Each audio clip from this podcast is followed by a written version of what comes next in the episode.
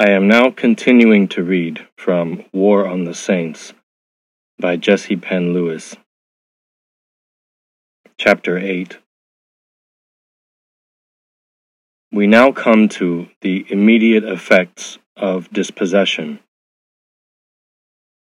The believer fighting back to freedom must not be deceived about the immediate effects of dispossession. For it may appear as he advances that he is slipping back.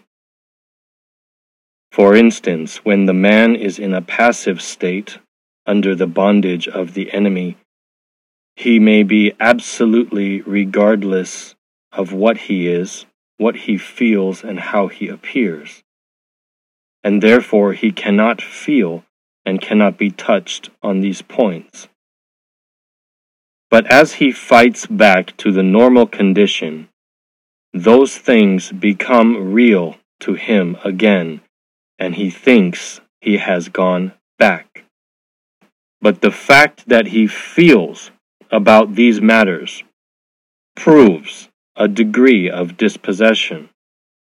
For his feelings, which had become numb, are once more regaining their normal condition.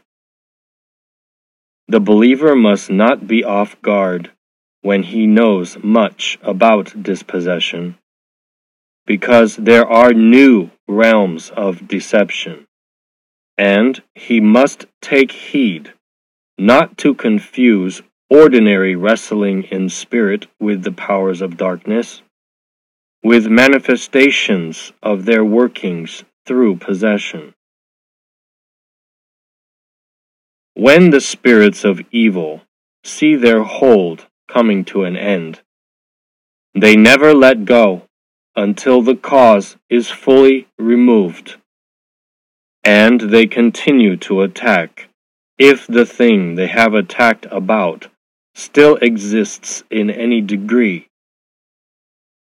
When fighting through, the enemy has various tactics to hinder the man's deliverance, and he will dangle a thing before the mind, which is not the true cause of the possession, so as to get the believer occupied with it, whilst the evil spirit is gaining all the time, pouring in accusations upon his victim, until he is bewildered and confused. Charges, accusations, blame, guilt, direct from the enemy or indirectly through others, come at the believer who is fighting through. Accusing spirits can say, "You are wrong," when you are not wrong, and vice versa. And they may also say, "You are wrong" when you are wrong, and right when you are right. But it is very essential that the believer does not accept blame until he is absolutely sure that it is deserved, and then not from Satan's lying spirits, who have not been appointed by God to do the convicting work of the Holy Spirit. When once the truth has dawned upon the victim of the powers of darkness, and they no longer hope to gain by deception, their one great attack all through, from the moment of undeceiving to final dispossession, is the perpetual charge, "You are wrong," so as to keep the man in ceaseless condemnation. The poor persecuted believer then goes to God and tries to get victory over what he thinks is merely sin, but in vain. The more he prays, the more he appears to sink into a hopeless bog. He seems to himself to be one mass of sin without hope of freedom. But it is victory over the powers of darkness that he needs, and he will quickly prove this when he recognizes the true cause of his trouble and lays hold of the Calvary victory over Satan. The weapon of Scripture. In fighting back to freedom, the believer must wield Scripture as the divinely provided weapon for victory over evil spirits. The verses used with immediate effect and giving evidence of relief indicate the specific nature of any attack, showing by the efficacy of the weapon used the immediate cause of the conflict. The believer reasoning back from the effectiveness of the weapon to the cause of the warfare. For instance, if the text wielded is that Satan is the father of lies, and the believer declares that he refuses all of Satan's lies, and this brings liberty from the oppression of the enemy, it indicates that the enemy is attacking with some of his deceptive workings. Then the believer should not only refuse all his lies, but pray, "Lord, destroy all the devil's lies against me." All this simply means that in the path to freedom, the deceived believer must act intelligently. He must know the truth, and by the truth being received and acted upon, he is set free. In going down into the deception, the intelligence is unused. But in recovering freedom, he must act with deliberate knowledge. That is, he goes down passively, but he must emerge to liberty actively. That is, by the action of his whole being. Force must be used against force. There are two aspects of the use of force in the fight against the powers of darkness. One of using spirit force against spirit force when the believer is free from possession, and the second of physical force brought into action against their power or grip of the body. Either of these the deceiver may suggest as self-effort and deceive the man into taking up a passive attitude and thus to cease his resistance against the evil spirits. When the believer is fighting free from possession, he must bring into action all the forces of his tripartite being, and must know the place of the spirit, the soul, and the body in the conflict. For example, if evil spirits have a hold on the muscles of the bodily frame, there must be effort and use of the muscles to dislodge them, and so in every other part of the being. The believer, therefore, must not be afraid to use pure force, which simply means active use of spirit, soul, and body in their various actions. Evil spirits, by possession, cause the forces of the tripartite man to be inactive and passive, and now these must be aroused to action against the force holding them. There must be a liberation of the physical being from passivity, as well as mind and spirit. Now we come to considering the danger of the wrong kind of fight. But resistance, that is, action of spirit, soul, or body, must not take the place of refusal by the will. A man may fight without any result if he does not first refuse. There is an evil fight, a resistance in body or brain which is due to possession. If it exists, it must be refused. To be clear, that this evil force is not in operation, the believer can say, I refuse all evil fight now, in spirit, soul, or body. The believer may be resisting something in himself, which is the fruit of his choices in the past, and which only his refusal or revoking of his past choice can touch in the present. Fighting by force or resistance must therefore always have at the back of it the volitional attitude of refusal. For example, 1. In the refusing stage of regaining the use of the memory, the man says, I will to remember. And so to speak, by the action of his will, he lays hold of freedom. Upon this follows 2. The actual fighting stage, where he holds the liberty he has taken by refusal, and actively insists upon the enemy giving way, until the memory becomes really free from his possession. I will make now a few brief suggestions for attitude and action, in condensed form, for the guidance of those who are seeking freedom from the enemy's power. 1. Keep claiming the power of the blood of the Lamb of God. Revelation 12:11. 2. Pray for light and face the past. 3. Resist the devil persistently in your spirit. 4.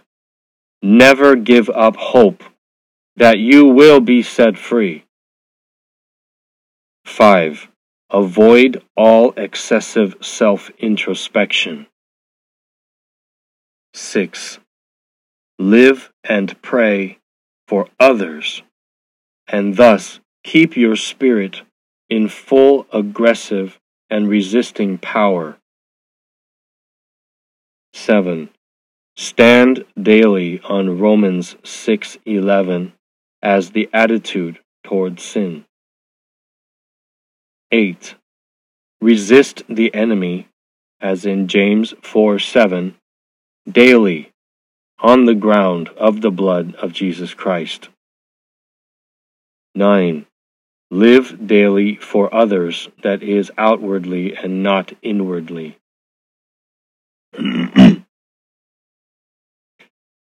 Romans 6:11 is a weapon of victory. The standing on Romans 6:11 means the attitude of the believer, reckoning himself dead unto sin in Christ Jesus.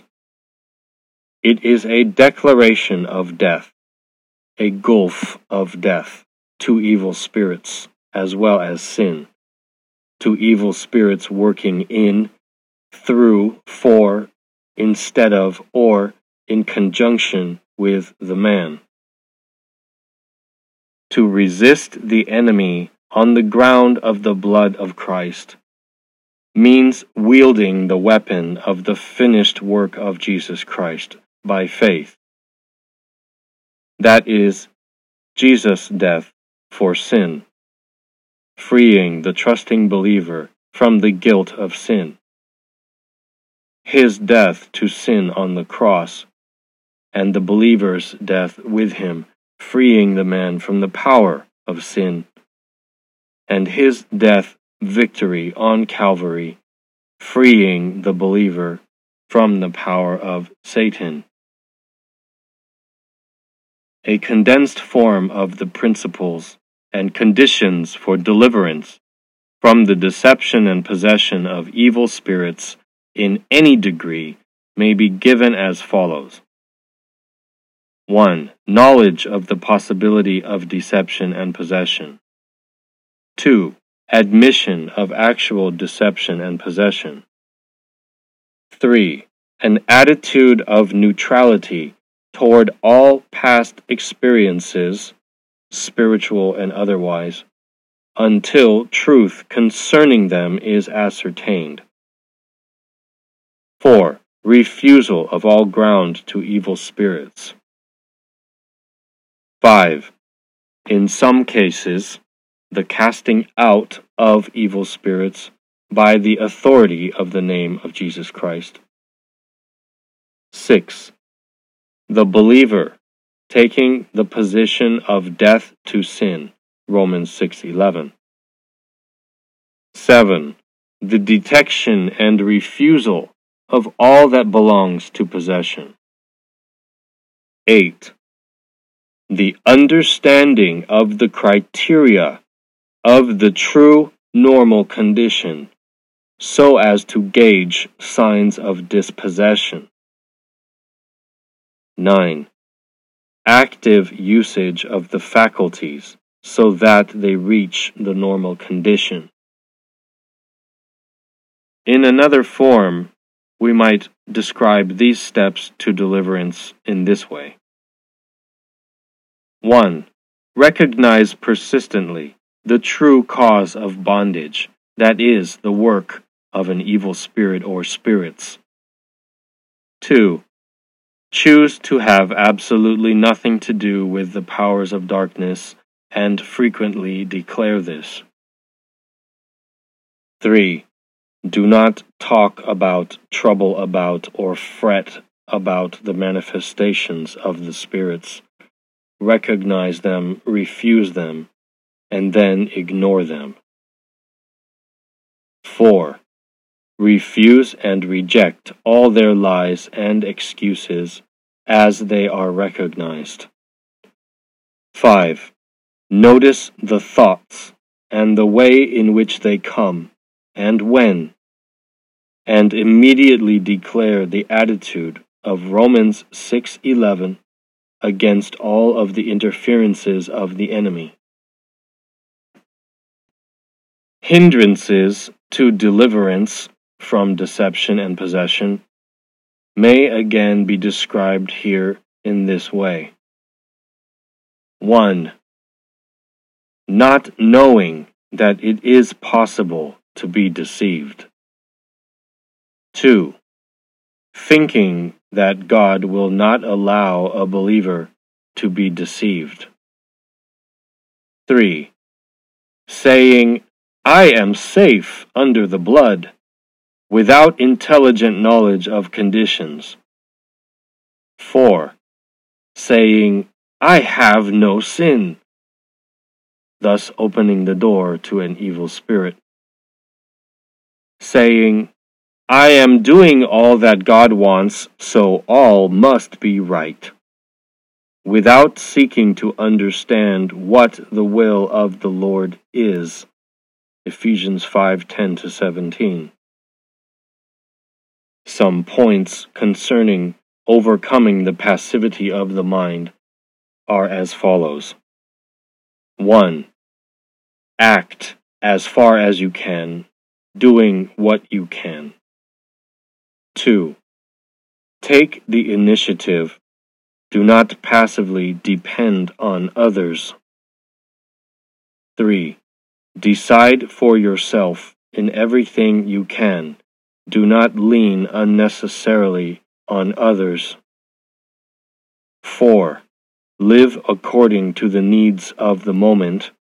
Watch and pray, step by step. 5. Watch your mind carefully and think. Think over all you do and say and are. We now consider the slow weakening of possession as the believer maintains resistance.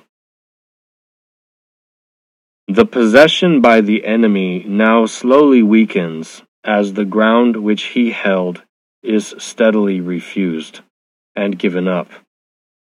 The deceiver fought for a long time to obtain the ground, and the believer may have to fight a long time before he is fully set free.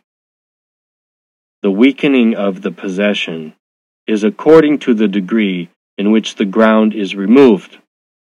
And if the man does not meanwhile give more ground to the foe. This makes the deliverance gradual, it is true. But in most cases, the snare may have been gradually woven about him for many years. Layer upon layer may have slowly come over the mind, preparing the believer for even greater deceptions to come. Following the steady attitude of the refusal of the ground, light begins to break in, with the discovery of the excuses the enemy is making to hide their true location. For the persistent endeavor of the evil spirits is to make the man believe that the manifestations are due to some other cause. The chief excuses over the manifestations of possession center around these suggestions. It is divine, it is natural, it is physical, or else it is someone's temperament, circumstances, or other people's wrongdoing, etc., in order to cover or hide the ground which is held by the spirits. But as the excuses are recognized, the believer resists them and calls the excuses by the right name of Satan's lies. After getting rid of the counterfeits of the divine workings, the difficult stage is recognizing and getting free from the counterfeits of the man himself. I'm going to repeat that. After getting rid of the counterfeits of the divine workings, the difficult stage is the recognizing and getting free from the counterfeits of the man himself. As the excuses or lies are recognized, the believer becomes more acute in detection and less ready to accept the natural and physical causes as true explanations. For example, without additional examination and certainty, if he cannot bear to hear about something or speak about a person, he asks why. If an attack on a certain point does not cease, he asks why. The truth is, a believer cannot bear things because of attack through possession, and things he cannot do cannot be done because of possession. It is important to understand that naming the attack, that is the nature of the attack, is a great factor for victory. For example, an attack may be made to hinder. Then the believer must be on guard against all hindrances, seen and unseen, which the hinderer is placing in his way. It may be to make him impatient. Then he must be on guard over all things liable to test his patience. The sooner the attack is recognized and named, the quicker the weapon can be called into use to destroy it. It may be a flood of accusations of wrongdoing, which need to be recognized or tested as to their truth. When the accuser charges the believer with some specific wrong over a certain thing, and the believer surrenders that thing to God, if the accusation does not then pass away, it shows that it is not the true ground for the accusation, but some other cause hidden from view, because the satanic accuser is attempting to deceive the believer into thinking that this specific wrong continues to be the source, the cause of his possession when it is not.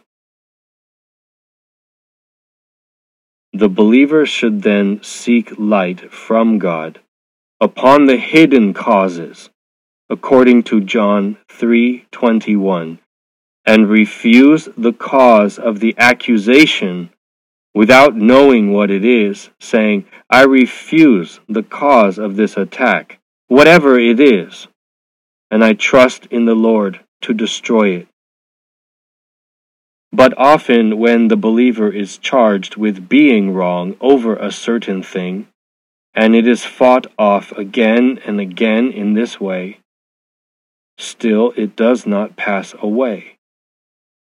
In that case, then the believer knows the true cause of this attack of accusations is the possession by evil spirits, and not at all something which is separate from the possession. The matter to be fought, which we are discussing, is possession as a whole.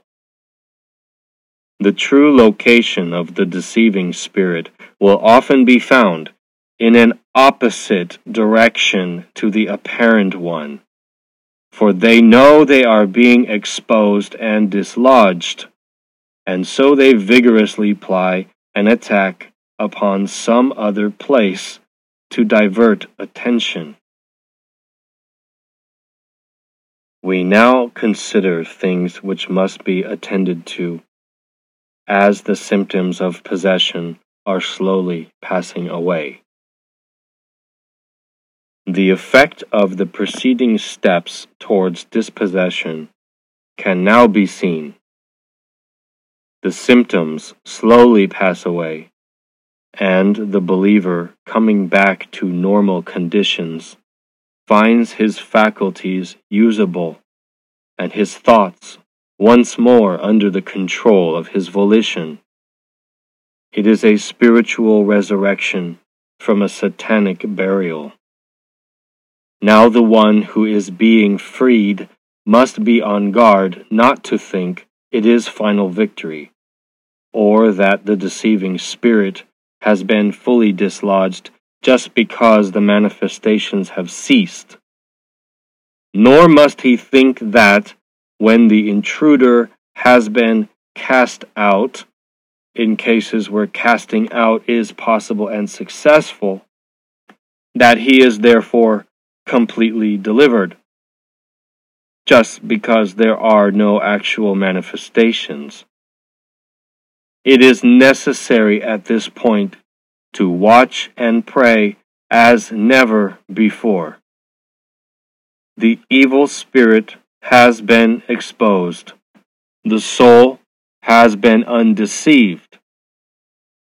But the deeper the deception, the longer is the time for the layers of Satan upon the mind to be removed, and the passivity of the various faculties of spirit, soul, or body to be destroyed. To be undeceived does not always mean to be fully delivered. The believer must therefore beware of the snare of ceasing the fight against possession as soon as a measure of ease comes to him.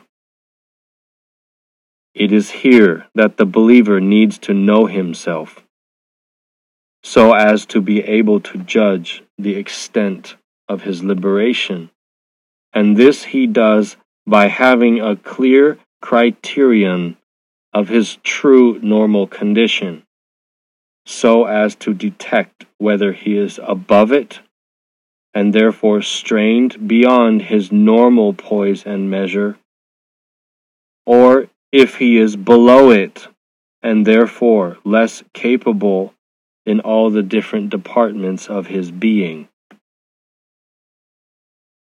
We cannot overstate the importance of knowing what is the true normal for oneself.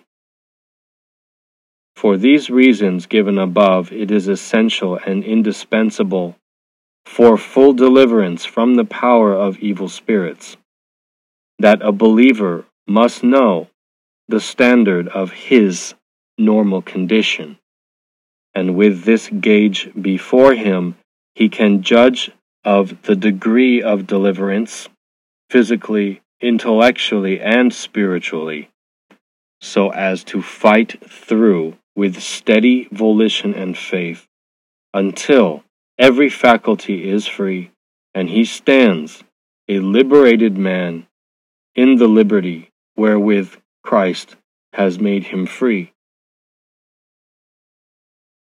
As he judges himself by this criterion, he may say, "Things are not the same as they were."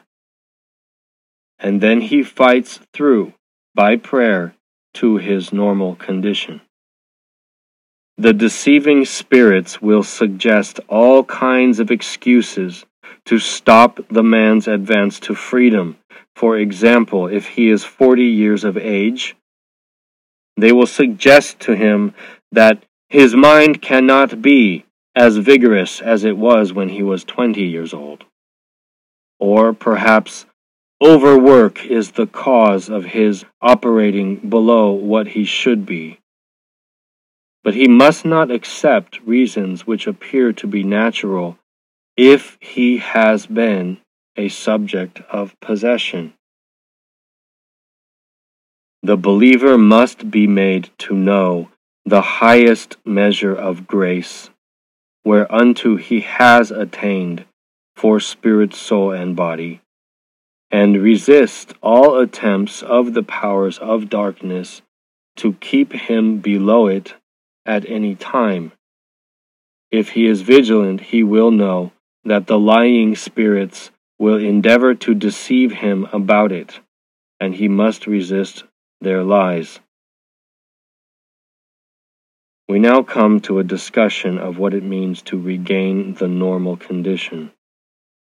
Some practical ways of keeping the mind in its normal working condition may be briefly suggested as follows. 1. The attitude towards the past. There should be no regrets or brooding over things done or undone.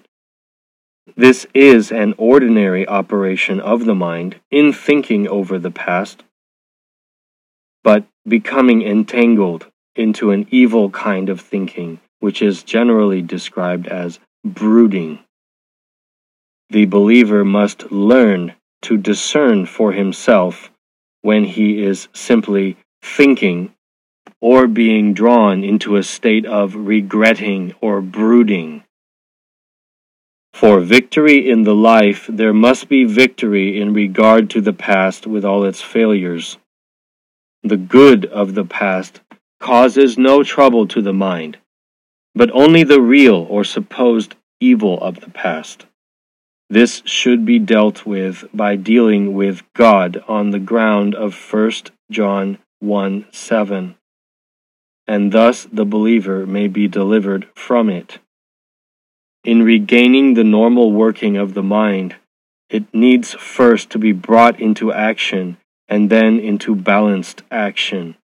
This is very difficult and at times impossible, while there is yet evil spirit possession.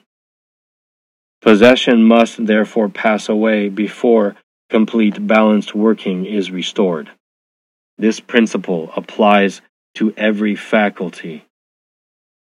I'm going to repeat that. Possession must therefore pass away before balanced working is restored. This principle applies to every faculty. 2. The attitude toward the future. The same things may be said in the action of the mind in regard to the future. It is lawful to think of the past and think of the future so long as the evil state of brooding brought about by sin or Satan is not yielded to.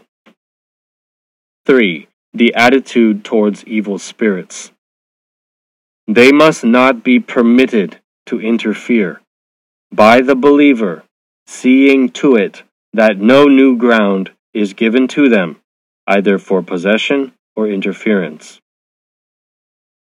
4. The attitude toward the present moment. This should be a steady concentration of mind upon the duties of the moment, keeping it in active readiness for use as the occasion requires.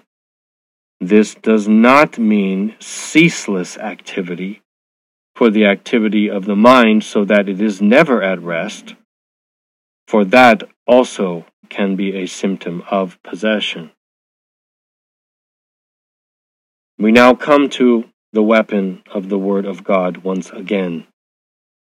The believer must understand that the regaining of the facile use of the faculties and the maintenance of the mind in healthy condition after passive surrender to evil spirits will mean a steady fight with the powers of darkness, which will require the use of the weapons of warfare given in the Word of God, as tried and proved by experience.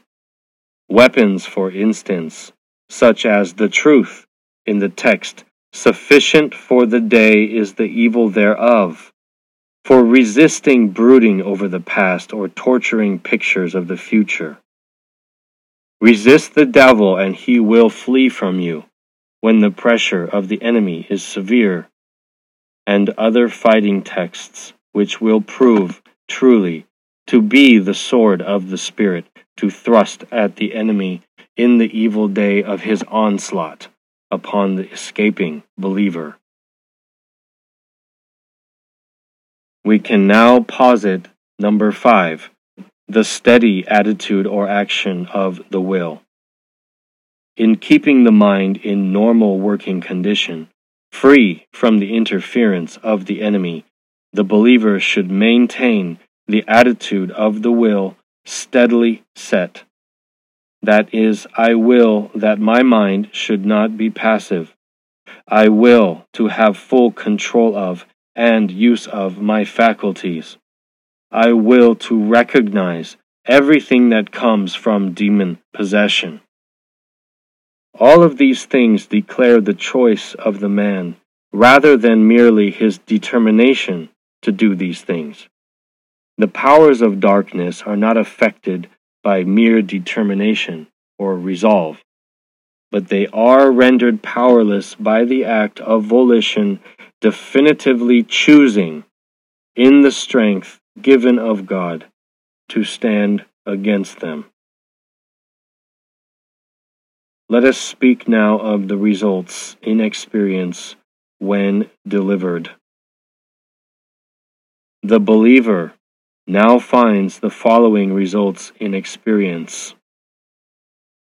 He has clear vision in the light of God, of the enemy's workings without fear, a clear mind, intelligently in exercise in all its actions, a calm decision of the will, with a strong, pure spirit in resisting without hesitation all that he sees to be of the adversary. Instead of acceptance of the enemy's workings, there is an established attitude of refusal. Instead of a lie in the mind, there is truth. Instead of ignorance, there is knowledge. The delivered believer now has a deep longing for the deliverance of others, whom he sees to be in the net of the fowler. Acute insight into the devil's true character in his bitter enmity to Christ and Christ's redeemed. Past perplexities in spiritual experiences are now clearly understood, and the adversary is now detected where it was little thought he had a place before. The undeceived person now sees with astonishment the naturalness of his supernatural workings. The man is never off guard now, but always alert, watching against the powers of darkness, while relying upon the strength of God. And there is a manifest development of resisting power against the wicked spirits attacking him in the heavenly places, instead of the weak and passive attitude of the past, which enabled them to hinder or mislead him. The steps to deliverance which have been given deal with the practical aspect of the believer's actions. On the divine side, the victory has already been won, and Satan and his deceiving spirits have already been conquered. But the actual liberation of the believer demands his active cooperation with the Holy Spirit and the steady exercise of his volition, choosing freedom instead of bondage, and the normal use of every faculty of his being, having been set at liberty from the bondage of the enemy.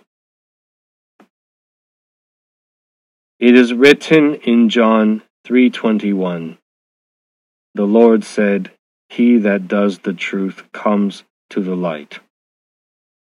Evil spirits hate scrutiny, and so they work under cover with deceptions and lies. The believer must come to the light of God for his light upon all spiritual experiences as well as all other departments of life, if the believer is truly to cast off the works of darkness and put on the armor of God, which is the armor of light. This is the end of this reading episode. Thank you for listening, and God bless you.